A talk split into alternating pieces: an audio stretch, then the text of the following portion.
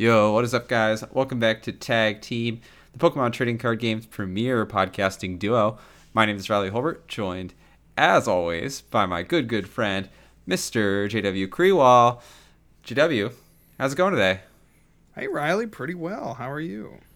I'm doing great, man. Uh, it's been a lovely week the last week for me, taking a little jaunt away from the standard standard weeks that I have. You know, take spend some time in Akron with Andrew and Natalie prior to the wedding was awesome. Uh, obviously, the wedding itself was a ton of fun. You were there. I do remember? remember it vividly. Yeah. So so great stuff. So I'm doing great. How are you doing? Yeah, I gotta say it was a fun weekend, man. It was, it was just uh, just a good time. Probably, you know, I've been to like maybe ten weddings or so now, and this was definitely in the top ten. so really nice time with friends and enjoying the gift of marriage and then also just partying. Yeah, for sure. I mean, those are two things I, I both really enjoy, you know. Yeah, definitely. Man, that that lemonade drink, am I right? Yeah, the lemonade went crazy for sure. that stuff was insane. It was insane. And the thing is, it was just like a it was just a a mix, like it was a pre-made like lemonade or whatever. But it, something about it, man, just hit. It did. It did hit. I, I miss it every day. so good. Yeah, ton of fun. It was great seeing everybody, um, old friends and new. It was beautiful, wonderful experience all around. And thankfully, neither of us got COVID. Yes, thankfully. I tested as soon as I got back, and I actually started to get paranoid because Aaron Palmer had tweeted that, that she'd gotten COVID. So I'm like, all right, well, I gotta know. so well, she didn't. She technically didn't get COVID. She te- like, she said to get tested if you interacted with her because she might have it. Yeah, well, she she tested negative as well, also multiple times, but just like feeling sick. But anyway, I digress. Yeah, thankfully. Yeah, well, I got paranoid though because as soon as I even get the plant in my brain that I might have it, it worries me. So well, see, you again. gotta you gotta trust your brain to tell your body that you're not sick. And that well, it's almost like sick. it's like when you see lice in a TV show. For me, mm. you know, you ever watch the Arthur episode where he gets lice, and just like you feel like you have lice the next day. Okay. That's how I. That's how I get. You know. Okay, I didn't really watch much Arthur as a kid. Well, surely you've watched some TV I feel like lice is a bigger deal when we were kids. I don't think people. Yeah. Oh, for sure. Well, I don't know. Do they still check kids for lice now in, in schools? I don't know. Maybe it's just a kids thing in general. And since we've grown up, we don't think about it as much anymore. But you know, TV shows, you know, the cartoons and the the live action sitcoms, they'd all have like lice episodes. You know. Yeah, I guess you're right. Now that I'm thinking about it, but I don't know if that's still the trend. Like, do the Octonauts have lice episodes? I don't know. I don't even know what that is. So. Does Does Bluey have a lice episode? I don't You're know. speaking raw gibberish. Oh, right oh, dads can dads can attest. You can tweet at me and let me know. well, that all said, wedding was sort of fun. Jimmy and I had some great fun together, but the grind has started for the Pokemon World Championship in just a few weeks now, just about a month away from the tournament itself. And it's an exciting time. You know, we we're really rocking with the format now that we are we're going to have for Worlds. There's no set coming out shortly before Worlds like there have been for the previous couple of years. So we got it. Pokemon Go plus the Astral Radiance set is the cutoff, and we've just been in the grinder. JW, what are some of the things that we've been trying on our way to the World Championship? Well, we've been trying a number of different things, and I think we're at this point, I would say honestly that we're being a little bit too tame with it, but we've been trying a lot of Arceus variants and obviously Palkia trying to come up with just the best list for that. So those are kind of the things that we've been honing in on. And I I know I need to do a better job of just trying to do something a little bit more out of the box, trying to think a little bit broader, um, trying to think about where the metagame could end up uh, because even if you do make it out of that first day, you'll have the opportunity to change your deck for the next day. So even if we decide to go with something maybe a little bit more safe for day one, maybe there's the opportunity to switch it up for day two, and uh, you know, based on what we might see there. So, I think this week I really want to focus on doing things that, um, you know, are not certainly not Palkia. Like I feel like that deck, I kind of know where I want to go with it. I know the list that I would play for the most part, given you know two or three cards. I want to try some weird things, some interesting things. Yeah, I, I feel similarly. We've you know we tested the big dogs really against each other. Seems very back and forth, so to speak, between them. Um, I do think Palkia, you know, of course, has to be on the table playing as kind of like the villain, so to speak. Mm-hmm. You know, mm-hmm. can your can all the ideas overcome the Arceus Palkia litmus test, so to speak? Um, but I don't think we need to ram them at each other, so to speak. What, what do you mean? Oh, you said you said so to speak three times. uh oh. Uh oh. Repeat a word. We'll edit. We'll edit it. yeah, post. let's let's get that in post for sure. no, but the you know you do have that Arceus and Palkia litmus test to overcome. Can your deck hang with both Arceus and Palkia? If yes, worth considering. If no, probably need to go down a different path. At least in my opinion.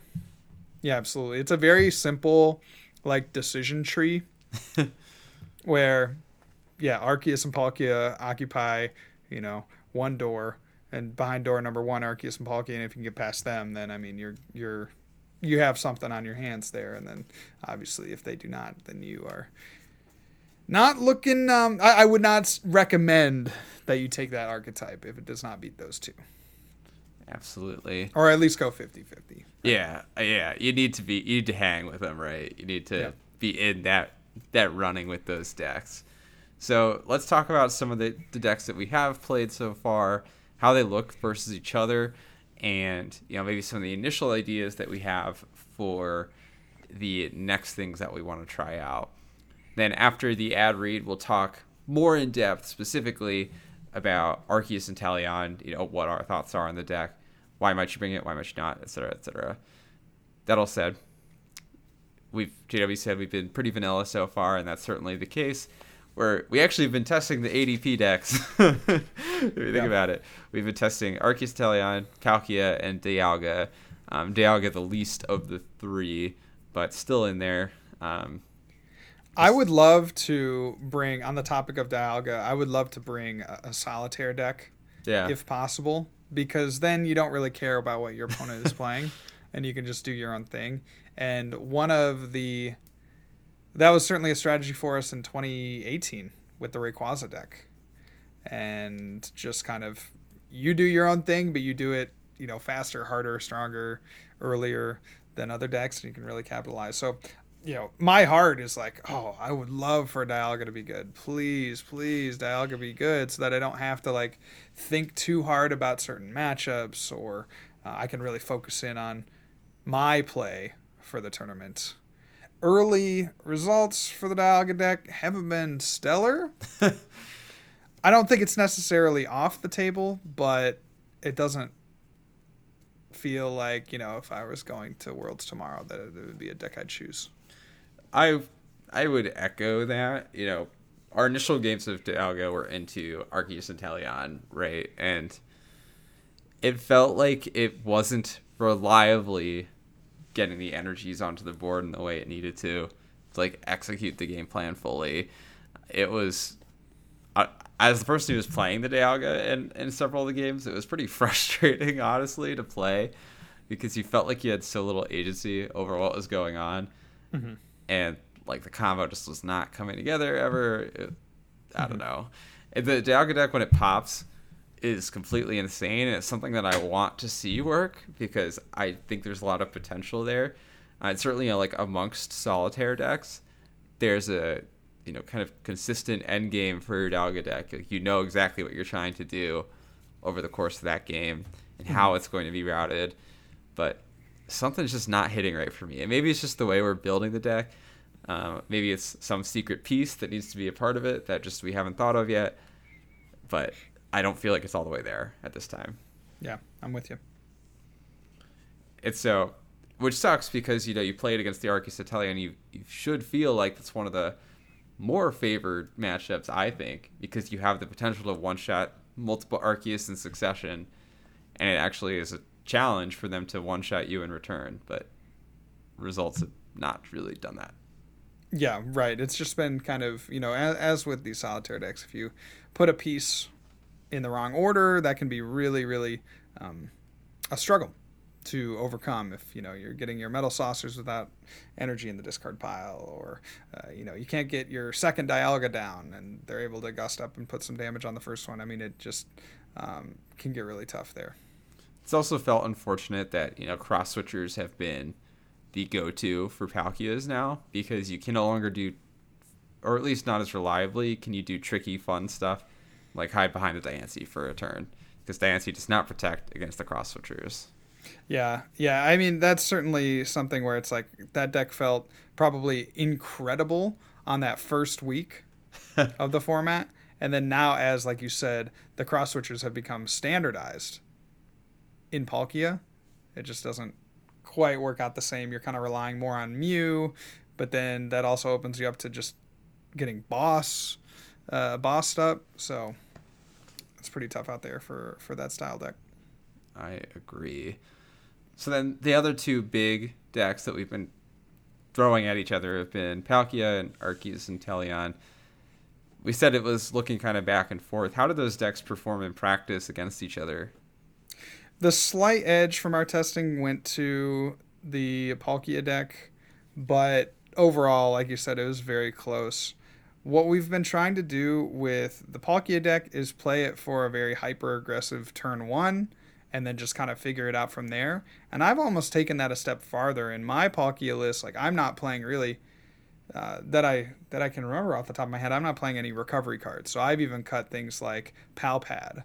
I've cut the Ordinary Rod. Not that many people were playing that in Palkia to begin with, but just going to show that we had that in the list in Milwaukee and NAIC. I've cut that from the list because I'm trying to again hyper focus on that turn one and then just let Palkia do its thing where it's going to do more damage more reliably than you for less effort. And just as long as I can get a couple of Pokemon down on the first turn, maybe get some energy in the discard pile, I'm going to be all set up. So even considering going up to a fourth capacious bucket, right, to just get the energy more flowing uh, through the deck. And so there are just a lot of these considerations where I'm kind of forgetting or not considering the late game, aside from maybe a Marnie, Roxanne, and a Path, and just tailor making the deck for the turn ones. On the other side of the coin, with the Inteleon deck, that is pretty standardized. I mean, I like where that's at in terms of there's not really going to be much reinvention of the wheel other than potentially adding in the Charizard, which I think make a lot of sense. Um, I played a tournament with the Arceus Charizard, and I know you might be rolling your eyes, Riley, but I thought it was a good showcase of, you know, certainly the people in the tournament, for the most part, I think care more than the people that I find on the ladder. So while the decks weren't, um, you know, spot on in terms of uh, of of the you know the list like that I would have suggested for the event um, from from other players. They certainly, um, you know, were players that were invested in trying to win. So played a Palkia there, ended up winning that. Played a Mirror there, won that game. Um, yeah, played an played an Arceus Pikachu, was able to win that, and I felt like with the Arceus Inteleon Charizard deck that it was very strong, but I always felt on the edge of my seat towards the end of the game where it was like, okay, I have this huge hand and I know I can pull off this great combo, but if they're able to disrupt my hand or if they're able to take a knockout or you know whatever it is just these these few different things where it's like I could never quite be sure or I had, you know, two energy on a benched Arceus and so like okay, they're going to take a knockout here on the active and if I can't get an energy then I won't have an attack for the next turn. You know, it's just all these little things where I was able to pull it out at the end of the day, but I always felt like I was struggling to get there. There was like a lot of um, a lot of grind. I never felt in control from turn one to the end of the game. And I think that it's a very Inteleon deck story though. Like very Well, but I I will say I I have felt like that a lot more frequently at the Palkia deck, right? Because Palkia can just be the aggressor, go for those one shots, really kind of pick off targets on the bench a little easier. I feel than the Arceus deck because the Arceus deck can certainly, um, you know, get an early boss, but it's harder for them to get the you know 220 to knock out a V, uh, right? So I just feel like the Palkia deck, I've been in control more often in more games, like from the from the gun. right. Yeah, and I think that that lines up well though, right? Because the Palkia deck, you're trying to be the aggressor, and the Arceus deck, you're trying to almost yeah, you're playing for more.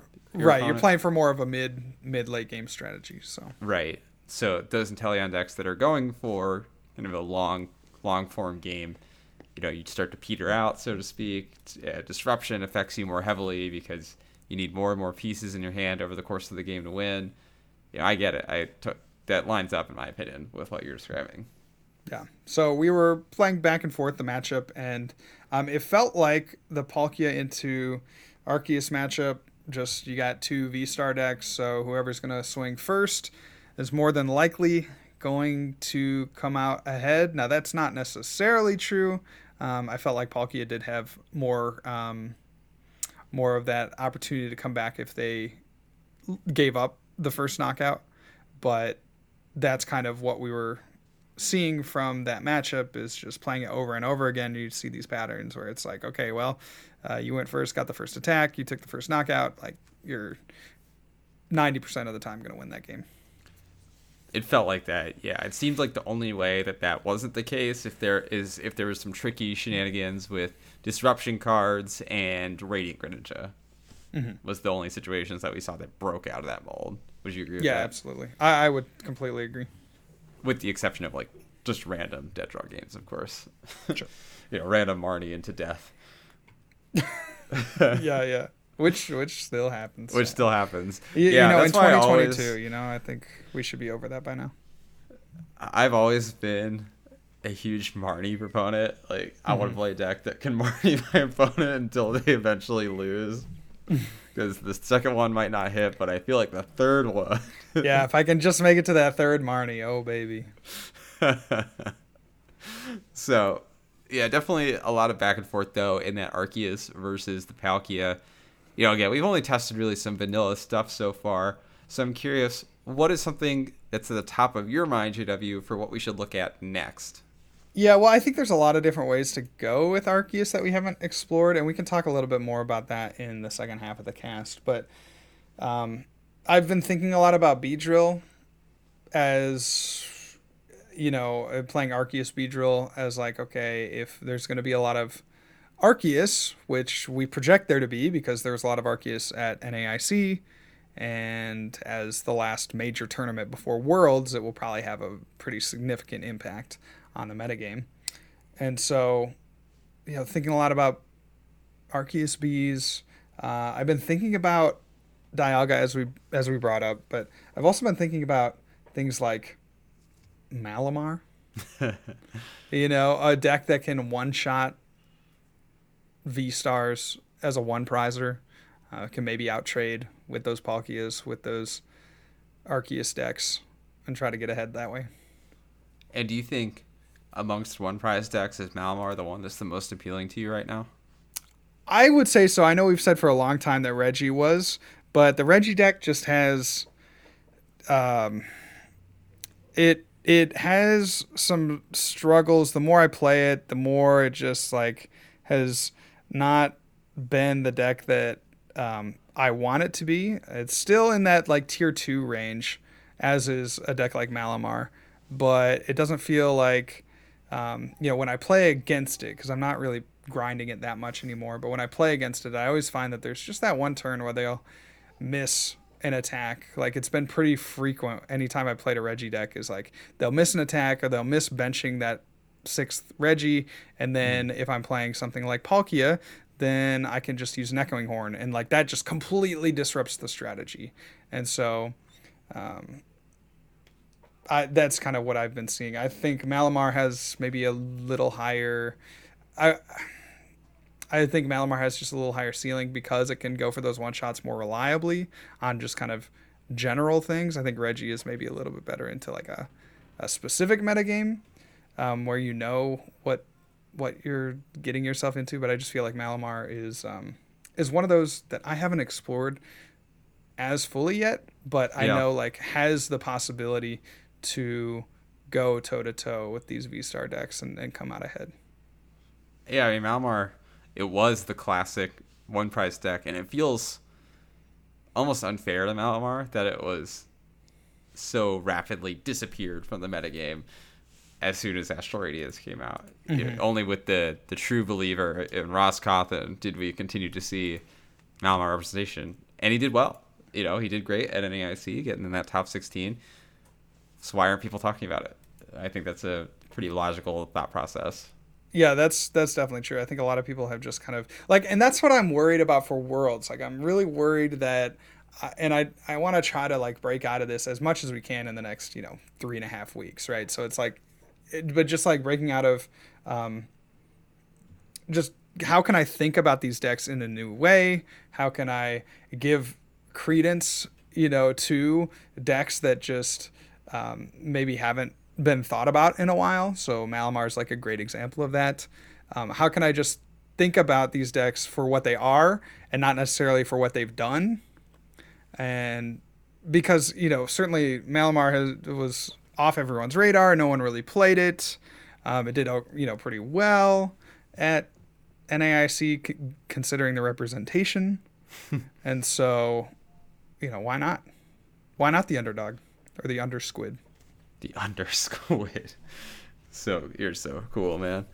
Thank yeah, you. I think the the other thing that jumps out to me as something I want to try out is some kind of crazy like quad Pokemon type of deck where you just have just have the guys and that's it.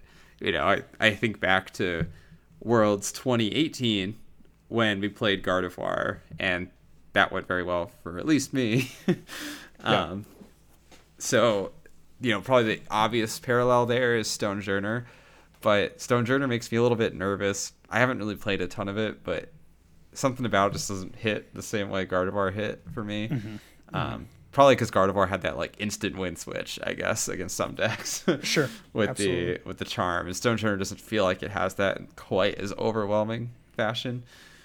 But stuff like that is something I want to try. Is more of a you know big guy that Arceus and Palkia just can't really deal with type of mm-hmm. deck.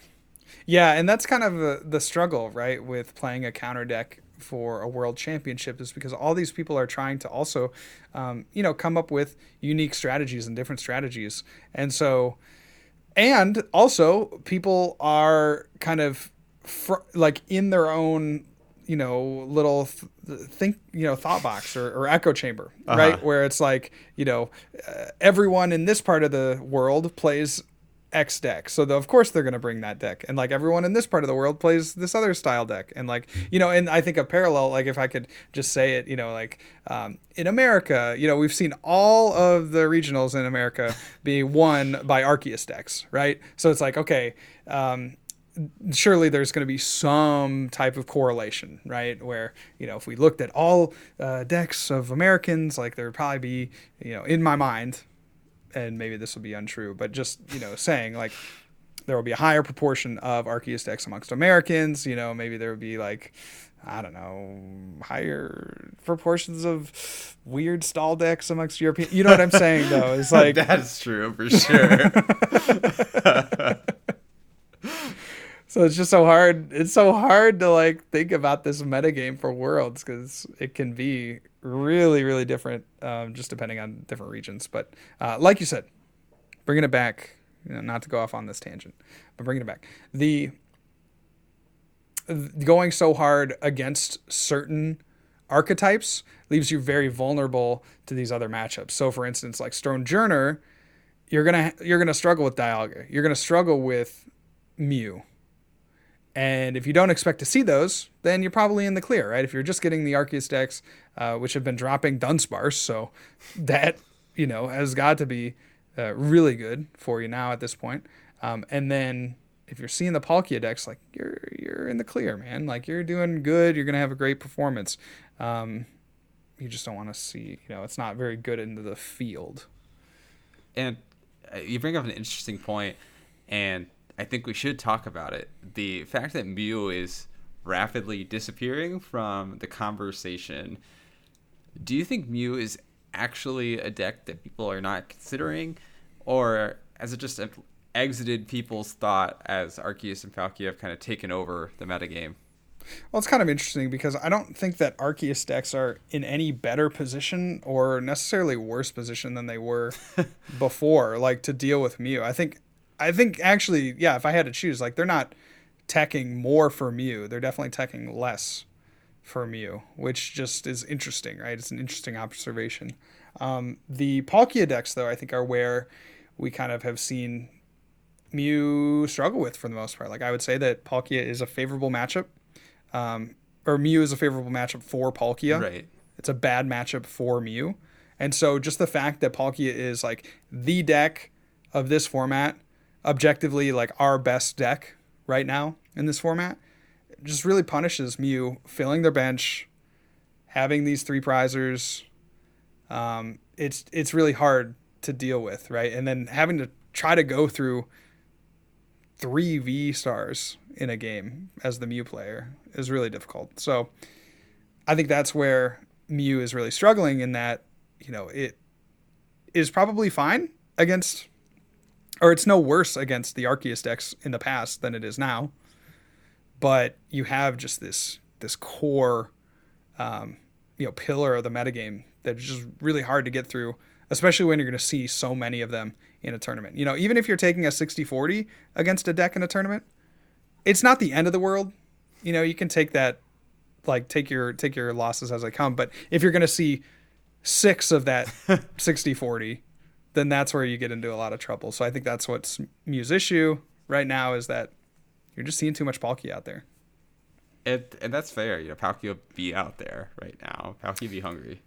He do be hungry for sure. and I don't think Mew is super great into Arceus, even the straightforward versions either. You know, it feels like the Arceus opinion has shifted towards the straightforward Arceus Inteleon. And I don't think that's a great matchup from you either, to be honest. Yeah, definitely hanging even. I think, yeah, well, but it's interesting though, right? Because the Arceus Inteleons that um, I've seen perform well, like, are not playing as much path as they have been in the past. It's true. Which is where I would think, you know, you would gain a significant advantage over Mew. Yeah, I think you do run into that same fundamental problem though. If if you don't get the first KO on a V star, it's really hard to get any KOs. yeah. Yeah, Arceus tends to push that even further because it tends to play big charms. Yeah, yeah, that's absolutely true. I mean, you, you know, you look at, um, yeah, a lot of these Arceus Inteleon decks are teching a little less for Mew, which with things like Path of the Peak, um, and a little more for just the general field with teching in Radiant Charizard and maybe Magma Basin as their stadium. Um, so I think that does play into Mew's favor on the whole. Um, That's true. But you know, again, that that'll be something that that we need to look into because what we haven't really given a lot of credence to is the straight Arceus Inteleon, no frills, just cut and dry. That's true. That is absolutely true. I think the only other thing that I really want to try out at the top of my mind right now is some sort of stall deck. You've been talking about that with me as well. I, I think my problem is just figuring out, you know, how do you make that archetype new and work? Because I think stall is the best when you at least partially reinvent the wheel for every tournament. Yeah. Yeah. It'll be, you know, it'll be something that we really need to theorymon, right? Because we have these pieces that are very strong we have the Miltank, strong card if the deck that you're sitting across from is not prepared for it. You have the Mewtwo, like insane card against any deck that can't one shot it, which is going to be Palkia and Arceus. And then you have, you know, just your your crushing hammers, right? Like your just disruption cards that are just like yeah. it's just good. Like those are just always been good, right? It's always been or, or they've always had presence. Uh, certainly in the last few years. So there's a lot of pieces. You know, of course, there's the Eldegoss loop that we keep bringing up, but we're we haven't quite figured that out. Where you use the Eldegoss and the and the Cheryl and the uh, Corviknights. I really want that to be good, man. Yeah, I think the Corviknight will honestly just be hurting the most by the addition of the Charizard more than anything. Well, that and cross switchers. Yeah. The thing is, like, the Corviknight version of the loop isn't as vulnerable to cross switchers because you can heal one Corviknight. Mm. But Mm-hmm. the but the Charizard is really annoying. Well, the Charizard they would have to power up, right? Like they'd have to get three Yeah. turns of energy attachments. yeah, but But- you could theoretically still do that because you're not Yeah, that's true. after your hammers are out. Yeah, what do you do? Then it's fair. It's open season. It's bird hunting season, Bird hunting season for sure. bro. I'm on it. So, yeah, I, I would love to find a stall type of archetype though, and maybe it is still just run the Mewtwo back. Who knows? We have Yeah, are you- Are I- don't want to take this front segment on too long because we're going to be talking worlds from now until August. But are you worried about stall as an archetype? Like, It's like, not a deck e- that I if you're not going to play, if you're not going to play it, like how how much are you worried about a Miltank, or how much are you worried about the Mewtwo deck just generally? Miltanks, I think it's always good just to have answers for. Mm-hmm. Stall more generally, not as worried about it. I don't think. Uh, Mm-hmm. and maybe I'm proven wrong, but it seems like even in the online space that Mewtwo has kind of declined in popularity, where it was very popular immediately after World or after NAIC. You haven't Hmm. seen that same energy and fervor behind the Mewtwo deck since then. I, I don't think a ton of people are going to be playing Stall. It, it- the number will be insignificant enough that you can justifiably not play around it. Very nice. Cool. Well, let's let's go into card of the day then. JW, what do you got for us today?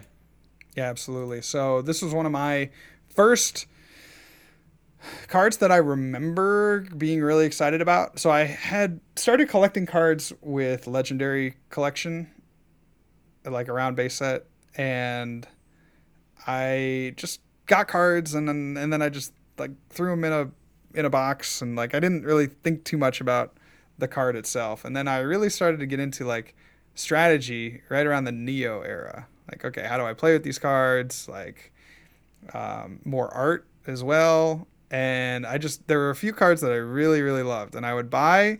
Um, I well, I wouldn't buy it because I did not own anything. I did not make a salary, but I would ask my parents to buy me cards, and they were very gracious.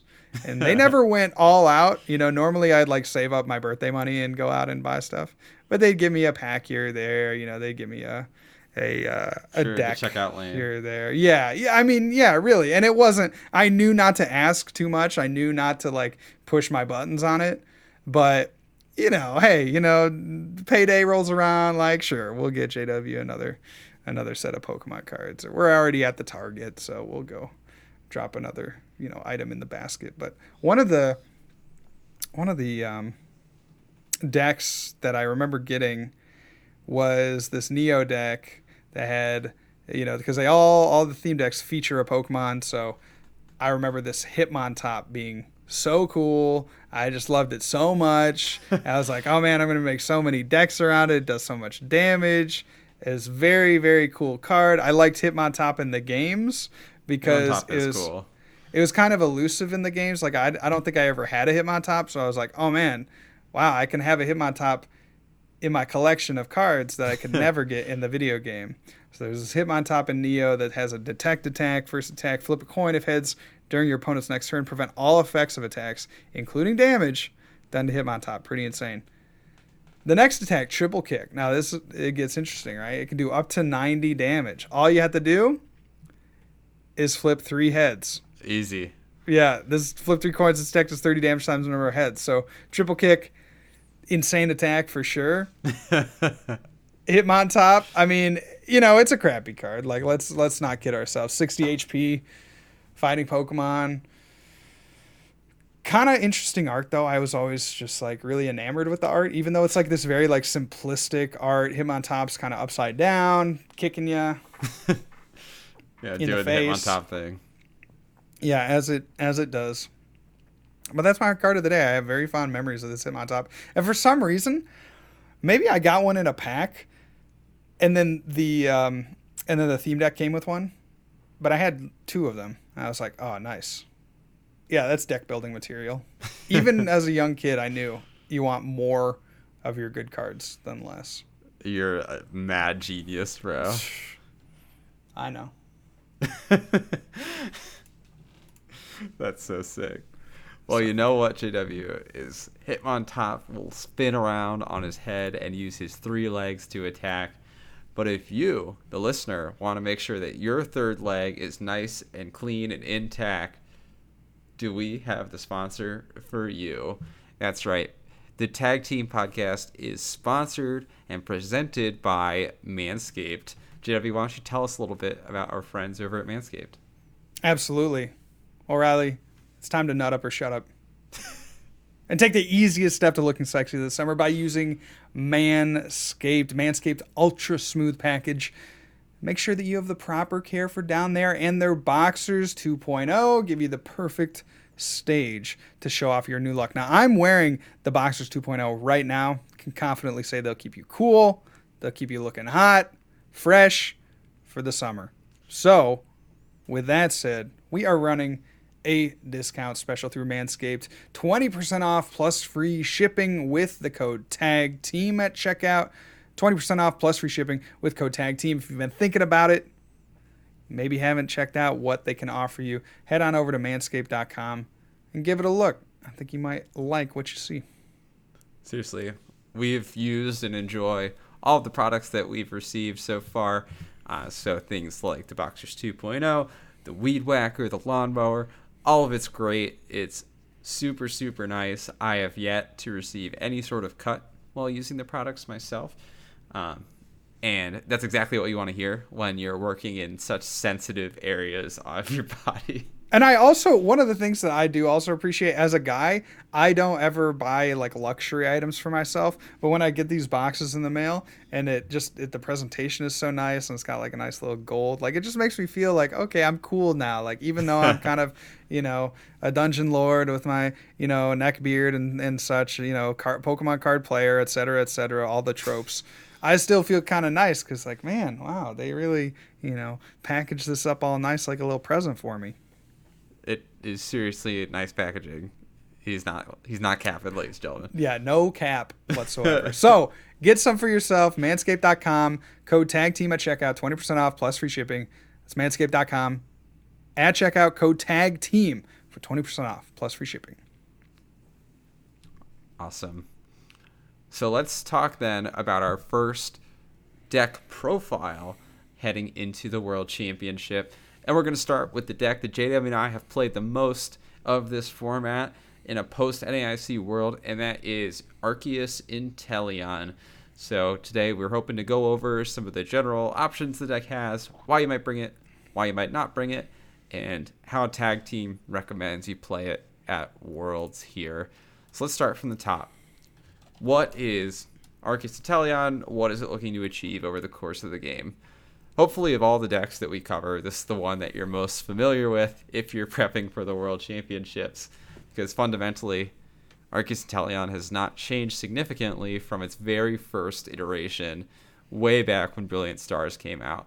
Your goal is to stick a gigantic V star in the active with potentially a big charm on it and say that your opponent cannot deal with this. And if they can't, then you'll loop those Cheren's cares until they run out of resources and you eventually overwhelm them by just attacking into them repeatedly while healing. Pretty straightforward strategy, but it's one that's very, very strong. You know, straightforward does not equal bad in the Pokemon trading card game. Often it's quite the opposite. yeah, and it's a very straight, you know, straight and narrow. Like you're doing one thing, but you're doing it extremely well. The healing aspect of the deck is not something that many archetypes right now have, and that's a really big selling point. Yeah, and I, I know for sure anytime I'm playing basically any deck, unless I have some sort of way to hit for weakness, they're not playing a Dunsparce, it's always really frustrating to play against Arceus Inteleon because you just have to put so much work in to win, you know? Yeah. Eh, and that's just it's annoying. You know, that's kind of your goal as the Arceus Inteleon player is to be that annoying presence that your opponent has to figure out the way to overcome. And there's not a ton of counters to it. Yeah. Right? Like there's it's very hard for decks right now to get up to that 280, 310 number that they need. And the Arceus deck is so low maintenance that they can definitely just afford to use their supporter in that mid game and late game to Cheren's care and heal up. Yeah, I mean, really, the only deck that can hit those kind of numbers is Palkia. But Palkia is somewhat dependent on your opponent filling their bench to get all the way up to the 280 and 310. And ideally, the Arceus player isn't doing that for you. right? Ideally. Like, you know, they don't really need that many Inteleons down to do what they're trying to do for the same reason that they can play those supporters in the mid game. They just aren't doing that much in the mid right. in the mid and late game. They're healing and swinging, and that's all they're doing every turn. Right. Absolutely. So I, we're all familiar with Arceus Inteleon, right? It's a powerful staple of the last two formats here. JW, why might you consider bringing Arceus Inteleon specifically to the World Championship? Well, I think the matchup spread against the field is probably um, among the best. I mean, I, I would go to say go so far to say it is the best deck against the field, and so that would be one reason to play it because you have some opportunity to outplay opponents, um, or at least outlast them, like we were talking about. Uh, the games can go on for long enough that um, you might have a route to. Um, you know, get to that late game, maybe get a nice Roxanne, or certainly you're marning them. Um, you know, as often as you can, and then Cheren's carrying. So you just have these tools to go into a blind field, and more likely than not, more often than not, uh, perform well. I think that's pretty valid. So what's the flip side of that then? You know, you said that Arceus Inteleon is probably the best deck versus the field. Why are we even bothering with anything else? Why don't we just leave it up? Well, that's great. Great question. Um, so there are some noticeable weaknesses to the Arceus Inteleon archetype, and I'd say chief among them is the average damage output. It's not bad. It's not great. You know, you're hitting for, if you're playing just classic Arceus Inteleon, you know, maybe not a hyper aggressive build, because certainly you could play a Zigzagoon, you could play a couple of Choice Belt, um, and you can even play the Radiant Charizard. But what I'm talking about, um, for the most part, is this just straightforward vanilla Arceus Inteleon deck that we've seen in past formats, your damage output is not that high. You might struggle against these stall archetypes, um, or you know anything that has a little bit more mobility, or things that can one shot you, right? Because we've talked about a lot of the healing that the Arceus deck has. So uh, those are the kind of the two weaknesses. Is like you're not one shotting anything. And if your opponent's deck can one shot you, that's just a recipe for disaster in certain matchups. That said, there's not a ton of those decks out there. Yeah, I agree, especially in this format. There's not a lot that can one shot the V star. There are plenty of decks that can one shot the V, which is notable because every time you Cheren's, if you want to keep looping, you need to put a V down, right? But not a lot that can one shot the V star. However, another thing I'll note is, you know, if there's the stall decks or the Stonjourner decks or or what have you that can take advantage of Arceus's capped damage, you know, really looking at the 230 outside of the Charizard being your your ceiling with the choice belt, things can get tricky because I would say the World Championship is when you'll most disproportionately see those kind of off the wall decks. It maybe I'm wrong there, but in my experience, that's when you'll most disproportionately see those kinds of decks because people are trying to break the meta and be creative because it's the world championship. yeah. And if anyone, if there's any deck that has a target on its back, I would say it's even more than Palkia right now. I think it's Arceus Inteleon. Yeah, and there's a really uh, there's another great reason to play the Arceus deck is that you're gonna do what you need to do every game you're to get that Starbirth off on turn two. You're to go fetch the pieces that you need to grab, and you're to be swinging. And that's, you know, there's a lot to be said for just playing something that can do what it needs to do every single game, almost without fail. I mean, certainly we've all had those weird Arceus hands, but you're just more likely than not going to be able to do what you need to do, and so there's a lot of uh, there's a lot of merit in that for sure. I think the other potential demerit is that because Arceus plays some of these non-live cards, you know, you think of the Cheren's Care, you think of like the Roxanne, even. Oh, is that? Did you hear that? Yeah. That's thunder. Oh wow. yeah. I looked out my window and I saw the strike. the powers that be are telling us to not slam Arceus. Yeah, maybe it's a sign. It's Arceus bro. himself smiting us for going against his will. Man, that's crazy. Uh, train of thought derailed. Um, You were saying about- another negative. Of Oh yeah, Arceus. it- this, another potential negative of the Arceus deck is against decks that play a lot of Marnies or Roxanne. You have a lot of not immediately high value cards. You know, you're playing things like the Pal Pads. You're playing things like the Cheren's Care that don't necessarily do a lot actively if you end up like stuck and sometimes it's in such a weird position that you can't even like Drizzile for anything because the Arceus decks play such a low count of draw supporters. So you know if you use your one Marnie and if your second Marnie's prize or something, and you get Marnied, things get weird fast. yeah, definitely, definitely. Yeah, that is certainly um, somewhat of a negative, right? Where it's like you're so reliant on the Inteleon engine uh, for your draw, and you're pretty low to the ground, to be honest. But you're so reliant there. It's like if anything disrupts that, or even you know, I think about things like Jolteon. You know, as being a card that could really upend some of the top decks that we've been talking about, the Palkia and the Arceus, where you don't really have a lot of great answers to a card like that. Now, no, it's kind of hard to set up for your opponent. It's a lot of pieces, but I would look at something like that where, yeah, like you said, it's it's hard for the Arceus deck to survive without its abilities. So if you're not able to get enough Sobble down, or one gets gusted up, or um, you know, you're just so reliant because you don't play that many draw supporters, like you were saying, and you can't fit in enough draw supporters. right? You try to fit all this other stuff. Right. So how can you play? You got Starbirth who needs a draw support. exactly. So then, what is the tag team spice looking like for Arceus Inteleon? Are we looking to just play it straightforward, or how else might we mix up the deck if we're going into the World Championship? It's a great question. I mean, what I've been telling people and what I've been really trying um, is to run the Arceus Inteleon deck with Charizard. I've been Yeah. like really trying that because, like we were just saying, one of the weaknesses of Arceus is that it doesn't have a way to one shot things. Just period. End of story. You know, and when you're playing these V Star decks like Palkia, like the Mirror, um, like any other V Star deck, you want that damage at the end of the game. And so that's where Radiant Charizard steps in and says, "Hey, I'm going to be swinging for 250. I'm I can I can even do it twice potentially. That's kind of what of what I think about Arceus um, as being like this deck that can potentially put out the most damage, right? Because if you can attack, you know, two, three, four times with an Arceus V Star, and then you can attack once or twice with a Charizard. I mean, that's just like so much damage that your opponent has to manage, right? So it's has that potential to be one of the hardest hitting, you know, per attack decks in the format. Um, so yeah, that that's kind of my spice right now. That's what I'm trying.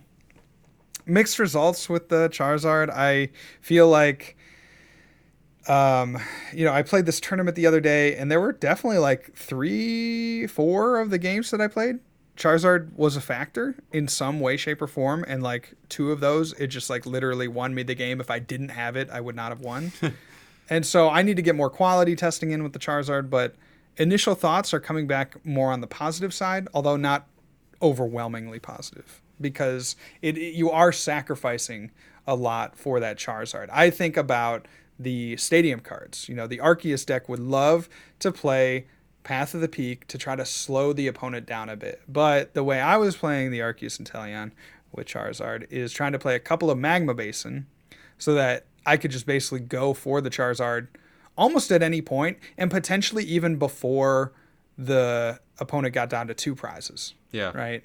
So you could maybe, you know, attach a double turbo to the Charizard and then use a Magma Basin and you could get it going on their three prize turn or whatever, you know. And and maybe that's not necessarily how you want to play it. Maybe you do want to play it with um, without the Charizard and with Path of the Peak, but I was sacri- or with Charizard and Path of the Peak, but I was kind of saying, okay, I'm going to lean into this Charizard strategy, see how good it is, and go away from the more traditional peak based Arceus decks. Yeah, Charizard is definitely something I was heavily considering prior to even our initial testing. You know, I, for example, I was trying it out on Andrew's stream the other week. Um, and I immediately texted you. I really like this idea. let's mm-hmm. let's dive further into it. So we've all we've always been on the same page. The Charizard seems like it has a lot of potential. You you just have to weigh: is the disruptive power of the path worth the proactive damage of the Charizard? Is kind of where you lie. And I still am on the favorable end of that personally. I really like the idea of going Arceus, Arceus, Charizard, Charizard as the six prizes your opponents are forced to take. Mm-hmm because you're you're taking that early game, you're taking the Arceus, you can chance care of them. But then at the end of the game, it's kind of like you go with Moltres, right? But just a little bit simpler. Although mm-hmm. you need to not play Path, whereas Moltres you could. Right. Absolutely. So you're trading off the maybe the ease of maintenance of the Moltres for uh, not being able to have the disruptive elements of Path. Yeah, definitely, definitely. And I mean, would it surprise you if players played the Moltres instead of the Charizard? Um, not necessarily. I mean, the Moltres has certainly proven itself as a phenomenally powerful card. It's a card that we've talked about a lot on the cast as being incredibly overwhelming as a one prizer. I don't think that's really changed for Moltres. It's just harder to use mm-hmm. in, in, the moment than the Charizard is. You know, because you need that three energy to get it going, whereas the Charizard can function off of one, which is a substantial difference there. Right. The other maybe factor is if you expect to see any Mew, then the Moltres is just so good against that. Whereas the Charizard doesn't really make any difference in that matchup for the most part.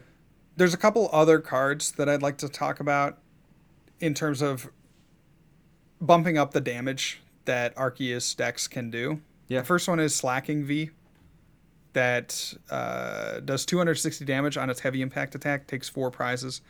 Now, this would be if you were to include Slacking, you would definitely be including Path because it has an ability that says you can't attack if you have two, four, or six prize cards remaining, which, you know, kind of absurd, but you're trading that off for an attack that could potentially do upwards of 290 damage. So, um, you know, something there to to at least think about. I I think the investment for Slaking is maybe a little more than I'm willing to pay but it certainly is a card that can be looked at. The other one would be Starmie V.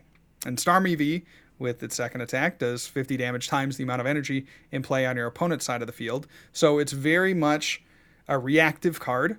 It very much deals with, you know, what might be or what could be as opposed yeah. to what is. But it certainly is a card that slots very nicely into an Arceus Inteleon list because you're already playing the waters and it could be something that um, you know you could potentially think about uh, as a card for the mirror or as a card for Palkia decks if they get a little bit too loose with their energy.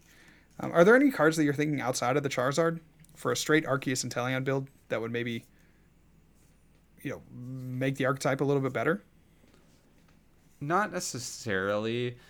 I I've definitely wanted a little bit more draw in those decks for the same reasons I was mentioning earlier as part of the Arceus deck's problems. That's not anything like groundbreaking or crazy. I think the interesting question the Arceus decks will have to answer is ultimately stadium related almost. Like, do you play a path count to make your opponent's life harder? Or do you play training courts to make your life easier? Or do you mm-hmm. play Magma Basin to enable Charizard a little bit more heavy? Um, do you play Collapse Stadium or, or Shopping Center? to either make your opponent have to hit another piece to use Regigigas or to use Palkia effectively. Um, that's kind of where my head's at. Is the deck seems to work as is. I don't think you need to muck with that too much. You just want to find the last, like last final piece of the puzzle. I hear you. Also, I'm really curious if Dunsparce ends up in Worlds lists or not. the X factor of Arceus. Now that is going to, if I do decide to play Arceus for Worlds, again, not off the table for me at this point. Um, that's going to keep me up the night before the tournament. Do I include Dunsparce? Do I include Manaphy? I think at this point, both of those are under consideration, right? In the um, matchups that you might want Manaphy, I think most predominantly would be the Palkia matchup. Um, and almost exclusively would be the Palkia matchup. yeah. Um, you don't really want to go that wide with your bench. So playing down a Manaphy would be just detrimental because you're going to want to go in with two Arceus. Um, you have that Manaphy down like we saw, oh, like we thought, and then the Sobble, you know, or maybe two Sobble, right? Preferably just the one. But the point being, you don't want to scale your bench out that much, if Yeah. at all. So, you know, maybe Manaphy is not even worth it because if your opponent's going to come up and, you know, swing at an Arceus and a Sobble and waste their V Star power, I mean, that seems like a fairly decent trade considering you could just Cheren's Care the uh, damaged Arceus and then play down another Sobble. So, you know, there, there's that. It's like, well, Urshifu is not really a thing in this meta, so no Manaphy. But then, by that same token, Urshifu's not really a thing, so why Dunsparce? Right? There's no real reason to keep it in. Stonjourner, you just lose that matchup anyway. So, you know, uh, man, what a crazy thing to see if like just fighting decks take over. I mean, there's certainly Hisuian Decidueye, right? You could play that in your Arceus deck.